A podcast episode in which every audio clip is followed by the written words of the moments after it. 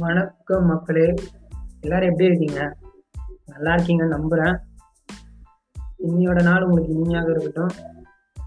இந்த பாட்காஸ்ட் இருக்கிற எல்லாருக்குமே இனிமையாக இருக்கட்டும்னு நான் ஆசைப்படுறேன். இன்னைக்கு டாபிக் பார்த்தீங்கன்னா பொங்கலை பற்றி பேசலாம். பொங்கல் நம்ம எப்படி கொண்டாடுறோம் அதை பற்றி பேசலாம்.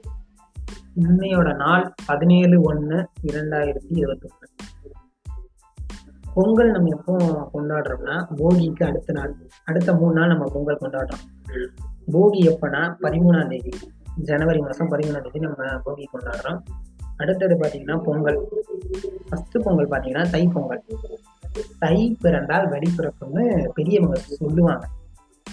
அதனால அந்த தை மாதத்தை நம்ம வரவேற்கிறதுக்காக அந்த பொங்கலை கொண்டாடுறோம். நெக்ஸ்ட் பார்த்தீங்கன்னா மாட்டு பொங்கல். அதாவது விவசாயிகளுக்கு இருக்கிற கால்நடைகளை நம்ம மரியாதை கொடுத்து அந்த ஒரு நாளை நம்ம சிறப்பாக பண்றோம் அதாவது கொண்டாடுறோம். அதனால நம்ம மாட்டு பொங்கல் சொல்றோம். அடுத்தது பார்த்தீங்கன்னா காணும் பொங்கல்.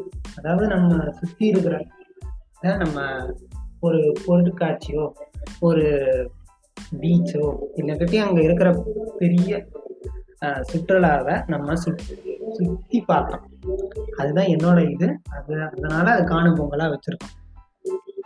அவ்வளவுதான்.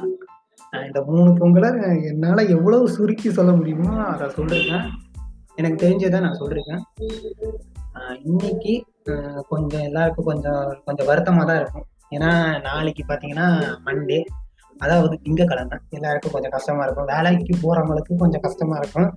வீட்டுல இருந்து ஒர்க் பண்றவங்களுக்கும் கொஞ்சம் கஷ்டமா தான் இருக்கு. ஏன்னா இது நாலு நாள் நல்லா ஜாலியாக இருந்து நாளை வந்து நம்ம பழைய மாதிரி மாறுறது கொஞ்சம் கஷ்டமாக தான் இருக்கும்.